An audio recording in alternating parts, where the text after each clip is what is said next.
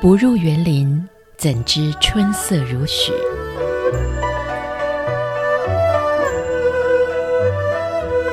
不只是昆曲 Podcast。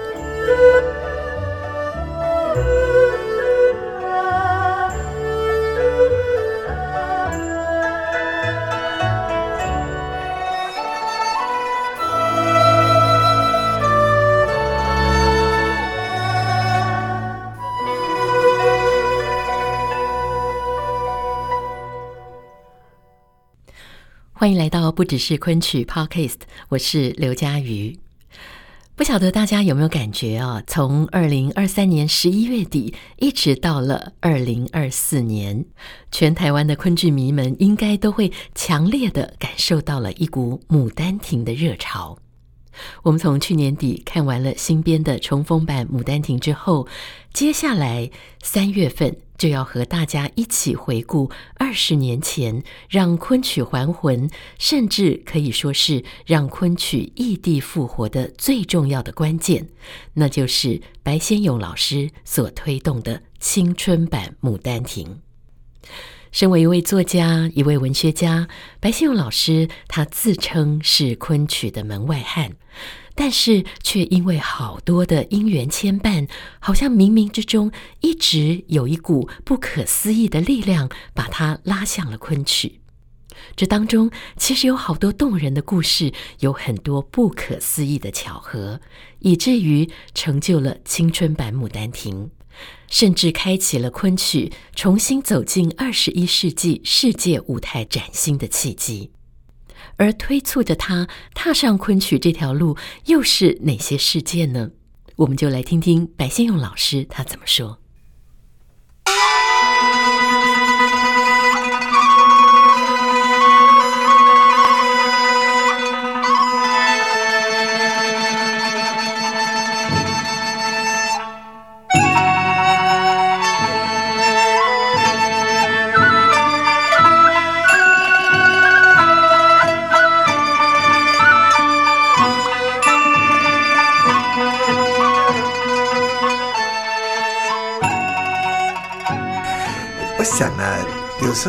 个人做点事情，你你回头想想，当时也许不是很很自觉的很了解，可能都是缘分，也注定的一种姻缘。我觉得在昆曲，其实我昆曲只是一个爱好者啊，我根本不是昆曲，不是我本行啊啊，所以我来做昆曲可能是个很大的意外。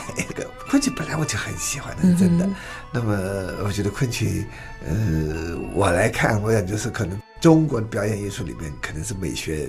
境界最高的，最高的，这么来说，他可以说是在明朝的时候，可能是集中国传统文化大成的时候，嗯，很成熟，非常非常成熟的时候产生的这么一种的表演艺术。嗯，所以我我一直把它当做一种呃文物来看，文物。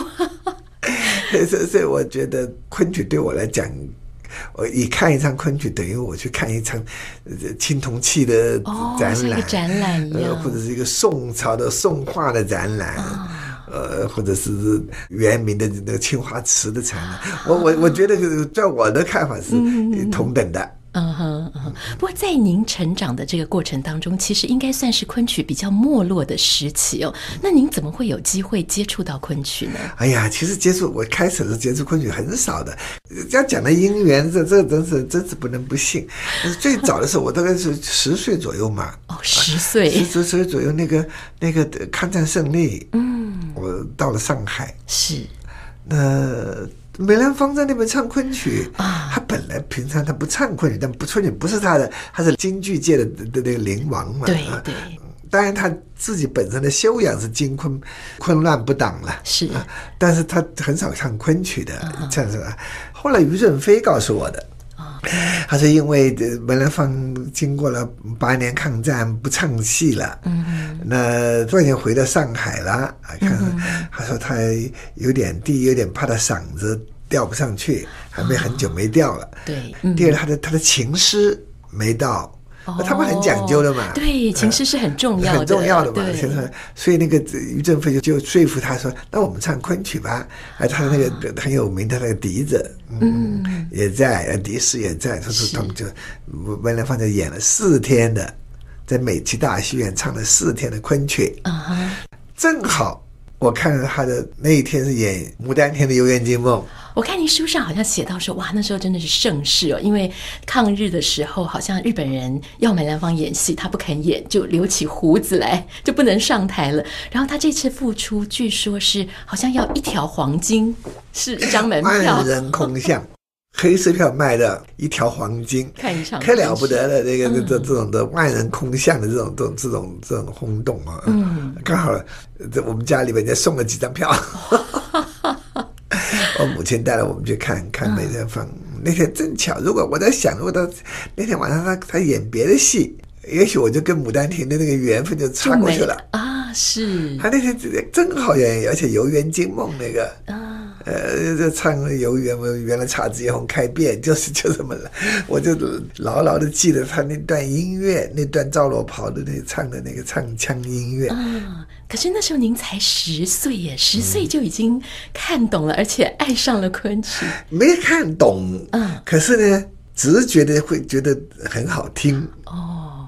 小孩子也不能够低估他，是，所以那时候是印象很深刻。哦，那叫昆曲这样子。哦，那么后来呢？后来您接触昆曲是没很少时候，这个到了台湾了。嗯，台湾这时候偶尔，一方面是曲友，那什么偶尔他们唱曲啊，他另外一个就是那个几个剧剧团呢，偶尔演一次。啊。也演《游园惊梦》啊，对啊，什么《春香闹学》啊，哦、还有什么呃，思凡下山呐、啊，嗯，然后一林冲夜奔的这种这种，就京剧里头，但是是昆曲的，昆曲的是昆曲的片段的这种昆曲的，嗯、不是大规模接触的。嗯哼，您也知道，我有一个话剧舞台剧，对，就是《游园惊梦》，就从我的小说改过来的。对 对对，小说改过来。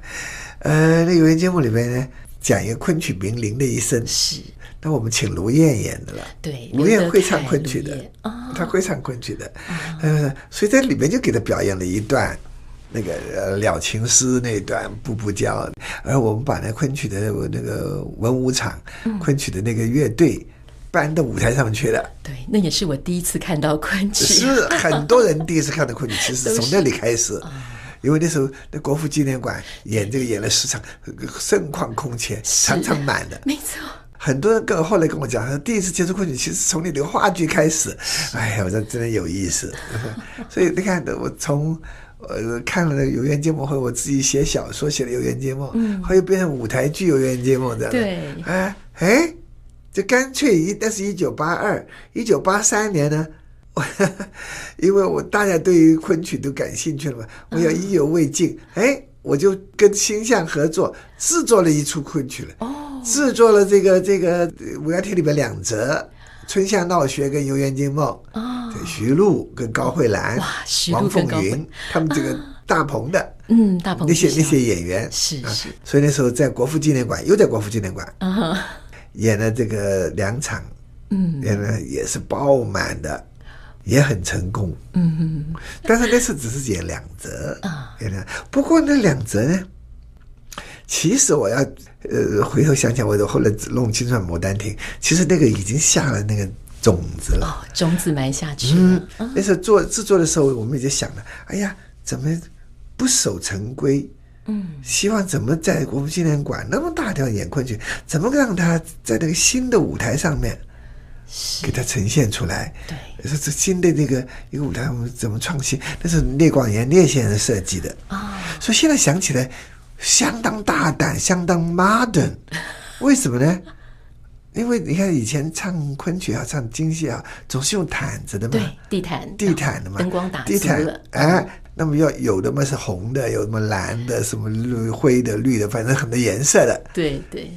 我们那次是用那个那个塑胶地毯哦，就是现在舞蹈地板，舞蹈地板，嗯、用黑的黑颜色地板啊。哦、那个两个演员徐璐跟跟高高高慧兰的衣衣服白的，然后绣一点花啊，哇，那真的是很大胆，很大胆。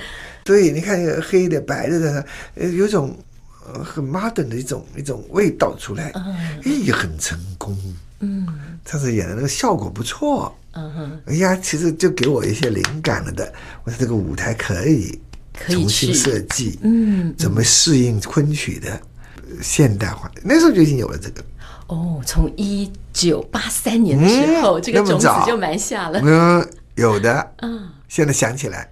哇这这是那个真头一次制作昆曲，不那时候也没想到的，那只是真是票戏了，好玩。好玩，而且是由于借的那个游园惊梦那个话剧的余余温，这样子做做了这么一个戏，哎，也就这么过去了。嗯。嗯嗯，要一直到九二年，九二年哇，差不多十年九年的时间，嗯，嗯，中间有很多变化。嗯，我跟昆曲的缘分。哦，发生了一些什么事情？嗯，只要从一九八七年，我就第一次回到中国大陆，主要是上海、南京，那是刚刚开放，回去他们复旦大学请我做访问教授，那我在复旦教课是教了，我在我在上海，那等于是三十九年没有回去，哇，而且那当然在在寻根啊，在怀旧啊，在找那些从前的我那些房子啊，那地方是说找找那东西。然后呢，我要离开上海了。那么上海住了大概两个月吧。前两三天，突然有个消息，上海昆剧院演全本《长生殿》哦，而且是蔡振仁跟华文怡哇，两个黄金组合，两个台柱 是演的啊。那是他们的盛年，四十几岁，快五十岁的巅峰的时候。嗯，而且呢，我一听，哎，我这个文革十年没有了吗？昆曲。对，是没有了，根本就就禁掉了嘛。嗯，禁掉了。哎，我们还有这么大的盛大演出，还是是是长长生殿这种全本戏，我就弄到两张票，嗯，就去看了。啊，哦，他们蔡振仁跟华文一的表演精彩的不得了。啊，他们是一身的功夫，是而且是盛年最成熟，最什么时候，年纪也不老。嗯，嗓子又好的时候，那、嗯、是非常的，黄文怡扮相，完全就是就是贵妃样子。蔡振是不用讲了，他就根本唐明皇就是他。嗯，嗯这这唱完了，唱的啊、哦，我就兴奋的不得了，跳起来拍手。听说您起立拍手，拍到全场的人都走了，您还在那边拍手。我想我拍的不是那天晚上的戏啊，不仅是那天晚上的戏，那晚上的戏是很好。我我感动的激动说，我想经过文化大革命这种文化浩劫，嗯，我们这么了不起的表演艺术，然后我们了不起的那个那个传统文化，居然还在那个又在舞台上面重新释放光芒，哦，感动，激动，嗯，我这个还有救，我本来以为昆曲根本亡掉了，嗯。怎么讲呢？根本都根本都都都都下放了，没有了，变成历史了嘛？已经现在昆曲的这个二十世纪本来就危机重重的，很坎坷满汉走过来的。因为我经过文革，我也没有了。居然他们演出，是完全哇那种的，他们也拼了命演啊。那我演完了以后呢，我就到后台去跟他们道贺。然后也跟他们谈，嗯，跟那群演员，这这呃，蔡振仁、黄文怡啊，还有他们一伙人聊聊聊这东西啊，啊，我聊得非常兴奋。听他们的故事以后，我觉得更不得了。他们是从十二岁做科，开场戏第一次演的那个戏，就是长生殿里面定情哦，这十几个小唐明皇，十几个杨贵妃。那个时候就是蔡振仁跟跟黄文怡那些配对的那时候是，哦，就是他们搭配。十二岁，你看那时候就是他们经过了文革，经过了就是风风雨雨，经过多少东西，完了几十年后又同台把这个戏演完，你看这个故事得了吧？是动人的。对，而且他们在下放的时候，在什么时候，从来没有忘记过昆曲啊，即便吃了那么多的苦，吃了那么多苦，还在悄悄的在在练。完了以后，一个一个归队，不要从哪里跑出来，是不是？从下放的跑，一个一个一个一个一个一个一个一号接就跑回来，然后把主席演完。哇！啊，我听了感动。那时候我就在想，这么了不起一种艺术，经过这么大的浩劫的存在，我绝对不能让它衰微下去。哦，那时候我这么想，起心动念了啊。我想佛家的因因果真可怕可惧。一个人的起心动念以后，你就你就你就得就得要做下去，就得就。那时候我根本就没有想到，怎么可能我去弄昆曲，真的是根本沾不到边。我在下面看看戏，很高兴的。没想到后来就是那边哦，就那一次看完那场演出，我怎么想的？我说这个这种艺术不能让它衰亡下去。是。那有这种的这种念头，念头，念头。我太被他们感动了，我太被那个昆曲本身的美感动了。嗯，但那个戏本身也感动人了。大唐盛世，天宝兴衰那种呃很了不起的大气派，大唐那种气派的。这个完了，接着又有一一段哦，我到南京去了。那时候我就听说南京有一个了不得的演员叫张继青，啊，张继青老师是。他外号叫张三梦，因为他的擅长演这个呃《牡丹亭》里面的惊梦寻梦，嗯哼，加上他朱买臣休妻的痴梦，嗯哼，所以他有张三梦之称。是，哎呀，那时候我就托人托那个大导演谢晋，我就给我写封信，因为他们去你他不一定演演的。对。不定得演的，我就觉得，呃，拜托一下，让官说情商，情商 一下，请他演给我看看。哦，后来我就到南京，就去去拜访他们那个剧院的朝天宫的剧院。嗯，哎，这张继青非常也卖面子，那天晚上就演的这三梦。哇，特别为你，特别为我演的。哎呀，所以你看。看了长生殿，回到那个长南京，你到南京已经是哎呀不得了了。我的三十九年没回去，那种的感慨万千。国民政府所在地，再回头去找，然后最近感慨，再听的这个《游园惊梦》，你看它不得了了。我说我我说书里面写，我说魂飞天外，历史一层又一层这样叠上，一层又一层，一层又一层的这种东西。哎呀，那张继青真了不得，那个那个功夫。所以我后来跟他结缘，请他参加出去办牡丹亭，从那时候开始。哦，这里面有两个小故事，我觉得很值得拿出来讲，很好玩。嗯，这个是那种简直不能相信。在上海那一次啊，我跟他们这不是演完了戏了吗？长生殿。嗯，我就很激动啊，到后就跟他们聊啊谈啊。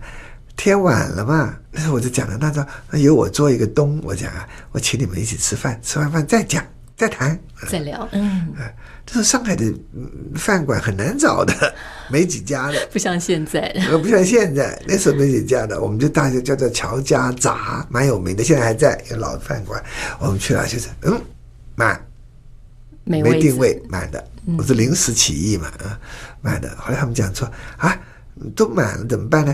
这他们认得一个一个一个饭馆，他们有来往的，呃，是粤剧院开的，绍兴戏粤剧院开的，叫做粤友餐厅。嗯，在汾阳路一百五十号。啊，喂，他说，我们说，我们到那边去吃饭去吧。我说，哎呀，我一听，这可好了，这个是回到老家去了，是，这是我的老家，在上海的，要命了，三十九年经过。嗯那你之后没回去过？没有回去过呀，三十九年再回去，第一次请客请到自己家里头去，哦、好奇特的缘分，不能想象。这时候在我的那天那那天，我在那发现那个在那个小客厅里边，从前我玩在那边玩的小客厅，现在变成一个粤友餐厅，变成饭馆了。我们家里头，嗯，是菜蛮好吃的。老上海菜，啊，哎呀，那天我这不是简直是百感交集，看完了床上就，反正这种这种的简直是不可思议。是，就哎呦，那天晚上是喝的差不多醉了，这一定要醉的。游园惊梦，呃，游园惊梦，跟他们跟他们一伙请那些演员。嗯，去去去吃饭，有意思。家请客，在自己家里面请客，有意思，而且是个意外，真的很多出差。南京也有小故事，也有意思。那我就张立青很卖面子啦。那完了回来要请他吃饭，嗯，由南京大学安排，还安排安排到那个美龄宫，宋美龄的那个行宫，在在到中山陵那个那个那个路上。呃路上面美龄宫那里啊，请客。所以他们他也不对外开放的，要要内部啊什么的安排的啊。去那去那好了，我在坐我坐的那个美龄宫那个，越看越看，哎，这个地方好像似曾相识，我来过，怎么搞的？小时候来过。哈！突然间那个记忆打开了，哦，一九四六年，四六年 Christmas，蒋夫人宋美龄，嗯，开了一个开了一个圣诞节 party，我母亲带了我跟我四哥去参加的，参加那个 party。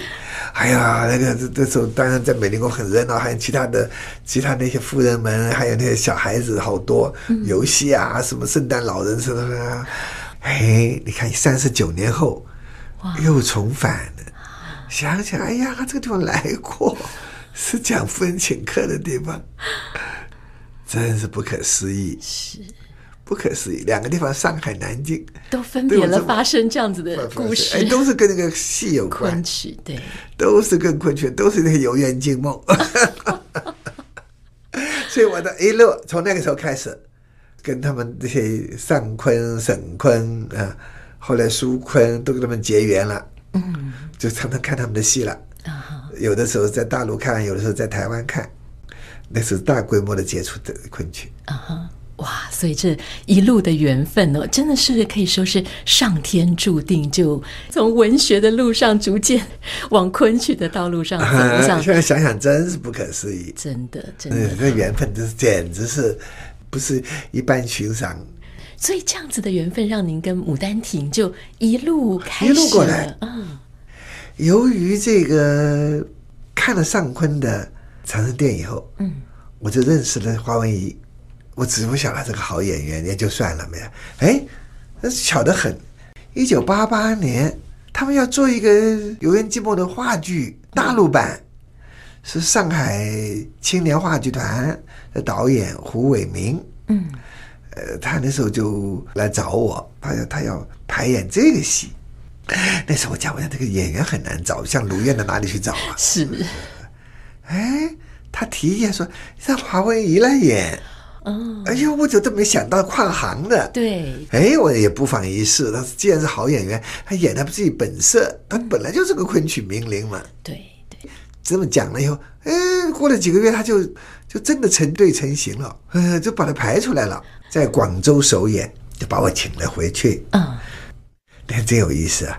黄文怡演演这个这个钱夫人，嗯，他就是那个，他就是那个人。人物，他一举一动啊，他就是那种困味十足那种。味，哎，就是他，嗯，很 convincing 啊啊，大陆轰动的不得了，那时候广州演了十几天，场场爆满，哇，后来他们就移阵到上海，在上海演演了十八场，哦，在上海长江剧院也场场满的，本来他们要到北京去演的，正在这个时候。发生了那个六四天安门事件啊，一下子通通取消了，嗯，通通没有了，是不是？因为天安门事件什么，华文怡呢就跑到美国去了，对，然后就跳机了，哎呀，要到美国去了，到美国去了以后呢，我因为看到我非常爱惜他的才，嗯，他是个好演员。啊，他到了美国去，没有他施展的，嗯，那个那个舞台了，太糟蹋了这么一个人。我在想办法，跟你们两厅院。是。你要记得的话，九二年，九二年，九二年，我就我就把黄文怡弄回来。啊，那个是非常大的一个盛世，对，你记得吗？对，演了四天，一天晚上的《牡丹亭》，嗯，那是演了四场，四场爆满嘛，那是第一次台湾观众看到一个完整的整出的昆曲。所以那是这个在在在那里，我觉得哎，又进一步了，我又靠近牡丹亭一步了。所以我觉得一步一步来的，但是也没想到要搞自己弄弄青春牡丹亭，那是九二年嘛，嗯，还要等十年。对，可是那时候您已经在想说要做一个青春版的牡丹亭了吗？没有，没有，开始没有的。嗯哼，后来是怎么样会又有了二零零四年的那一版的青春版牡丹亭呢？这个说来又话长了，又有故事了。因为因为呢，我想，当然我就很爱好昆曲，也常常看昆曲，可绝没想到自己下海去 去去制作昆曲了。不过，这像黄文仪这一次，徐璐这一次，还只是飘飘戏。好了，九零年代的时候，你大概你也记得，常常有昆，嗯，有一些剧团就来到演了，我都看着的。可是渐渐渐渐渐，我发觉这个剧团的演的，越演越这个气势往下滑了。哦，慢慢的，那个演员也老了。对，五，十年嘛，你看，慢慢演员渐渐老掉了。那些一线的，嗯，第一线的那些老师都六十过六十了。然后呢，观众渐渐渐的，我发觉老化了。哦，观众也老了。嗯，渐渐渐渐的失去了一种的。呃，一种魅力，嗯，而且失去了一种 spirit，一种精神。哎呀，我糟了，昆曲又下滑，又又渐渐式微了，嗯，而且大陆一下子那个商业文化冲进去，把它弄得美学大混乱，啊，而且那个那个票房啊，什么东西，要一下发，没有人看昆曲了又，哦，而且我想，哎，昆曲危机很重，很重。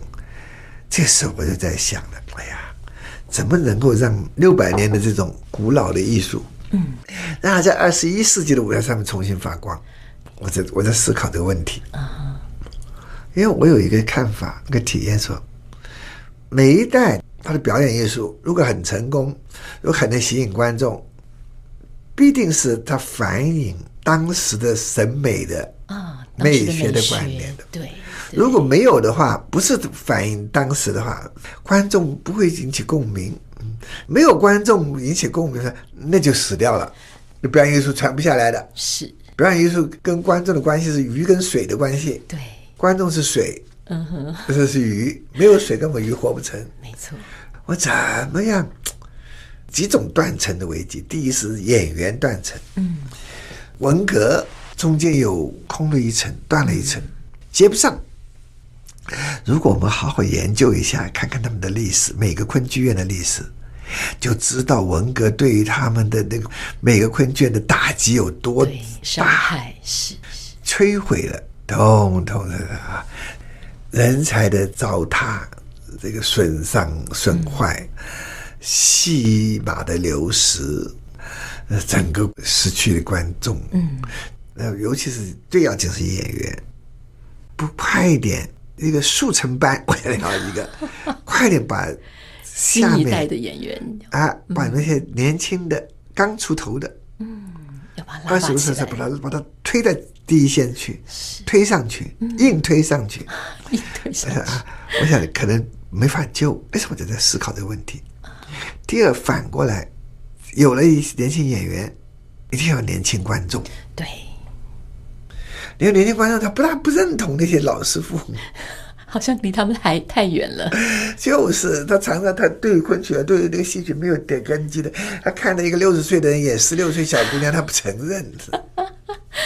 我们看的很好，我们看看功夫 是不，他们不承认，那没办法。那个时候呢，就用心起念了。也是朋友们这么讲讲，哎呀，我们弄一个青春版的《牡丹亭》试试看。嗯，我呢是其实一直觉得，你看我从八三年制作《牡丹亭》的两折，嗯，九二年制作一天晚上，我觉得都不能够呈现汤显祖的原著的精神，一定要制作这么三天的戏。才演得完，才能够才能够把他的精神完整呈现。第一天是梦中情，第二天是人鬼情，第三天是人间情。哇！这是这个情从各种各种各种各种方法把它讲完。嗯，的事情有了这个念头，嗯，但是你你这这这还差太远了。演员在哪里？什么在哪里？什么都没有，八字不见一撇。还有发生一件事情让我做这个。二零零零年，我突然间我的心脏病突发，冠状动脉、大动脉阻塞，哦，非常的紧急，就开了刀，嗯，等于从死亡边缘上又拉了回来。啊，我想，哎呀，我上天让我再回到人间，好像还有未尽之业。啊，我这个昆曲大业未 未复兴昆曲，大业未了啊！啊，我想真的这个动了念头，就有后来二零零四年的青春版《牡丹亭》了。这之前当然还有一些铺垫。嗯，在二零零二年的十一月，康文署请我到香港去做了一系列的昆曲演讲啊，讲四天，头一天讲给香港大学大学生，嗯，哦，那没有问题。第二天、第三天麻烦了，还要我讲给中学生听，叫沙田中心一千五百座位的。还是从哪里不晓得运了四十几家的中学生来，蹦蹦跳跳的 teenagers，都讲广东话的那孩子来听我讲两个小时的昆曲，那怎么办？我讲，我说我在大学教书教了二十九年，我从来没教过中学生，这样的是我教书生涯最大的挑战，跟中学生讲昆曲，要中学生一千五百中学要我听两个小时，要他。不打手机，是不讲不讲话，不乱动，那怎么办？我讲那时候麻烦了，我讲，我就想，我想这样吧，我来个示范讲座，一边演戏一边讲，嗯、这样子他们可能会引起的兴趣。是，我就给他取了一个名字。昆剧中的男欢女爱哦，哇哦，这个 小朋友开始感兴趣了，正在谈恋爱的时候，我在这时候谈恋爱的这个东西把他们吸引住再说。我说那时候的真好，香港古造生他给我笼罩的麻烦，要我去讲。我说好了，我说你你去替我找几个俊男美女来演示范演出。他那时候正好跟苏坤搭上关系。他说：“哎呀，他苏坤那边有一波小兰花班，嗯，那些小孩子都长得很好，蛮有才的。嗯”那时候，我说：“好吧，你去替我弄四个来。”哎呀，我也选了选了，《牡丹亭》的惊梦啊，《西厢记》的佳琪呀。嗯这个的小尼姑下山，思凡是。思凡，然后那个《玉簪记》本秋江啊，全是这些东西，好看的折子，全是这些东西，这些东西。都是讲爱情故事，全是一群爱情故事。哎，一演那演的那些中学生啊，眼睛都不眨。哦，他看看起劲的不得了。啊！白老师哦，他明朝人谈恋爱那么大胆呢，我我比你们大胆，比我们现在还大胆。他们看了兴高采烈，来给我个灵感了啊！哦、我想这些中学生能够做的两个小时看这东西，嗯，如果把它弄出去啊，可以给那些学生看啊，哦、可以把学生吸进来，年轻观众就来了，年轻观众了，对，都给了我信心了，给了我 idea，嗯，而且那天这么巧，那个那个于九龄呢，扮了《金梦》里面柳梦梅，我一看那个小生，哎，很像。啊，扮相对了，嗯，对了，啊，是那个身材样子，那个样子啊，嗯、那个个古典的那种的书生那个，哎，他有个好嗓子啊，我说哎，这个小生要的可以演柳梦梅，嗯，完了我就到上海去了，那苏坤那个院长啊，听到我去了，哎，现在想想是被他们设计，被陷害了，啊，他不由分说。这把我一拉拉到苏州去，啊，请你去玩啊，请什么？一去了苏州，他把他们小兰花班那些学生呢，一个一对一对扮上，演给我看，就在那个周王府的一个戏台，拙政园前面。哇！哎，我就发现了沈凤英。嗯，哎，我这个苏州姑娘要得，是她很稳，而且那个眼睛啊，那个眼角留情的样子，味道。水灵灵的那个时候，嗯、他们都二十出头。哦，刚好就是这个年纪。哎呀，这是个几块璞玉。嗯，我觉得哎，现在有了最要紧的是一生一代，但是他们也同学，从小在一起是有默契，演过戏的。嗯。啊，然后这里面就有有了这个这个想法了，有有这个 idea 了，嗯、男女主要找到了嘛。嗯。呃，而且一看他们那个兰花小兰花班，生旦净末丑的蛮整齐的，我就回来跟朋友们一讲啊，哎，一呼百应，大家动起手来了，一呼百应。我、华为、张书香、辛逸云，我们四个人，还有樊曼龙，我做召集人，是就开始磨剧本，磨了五个月，哇，一定要三天的戏。嗯，好哇。那个时候您剧本写完的时候，大概是几年的时候？二零二零零三零三年。嗯，好、哦，那到二零零四年正式演出之间，前面有一年。搞了一年，哦，而且接下来的这一年才精彩了啊！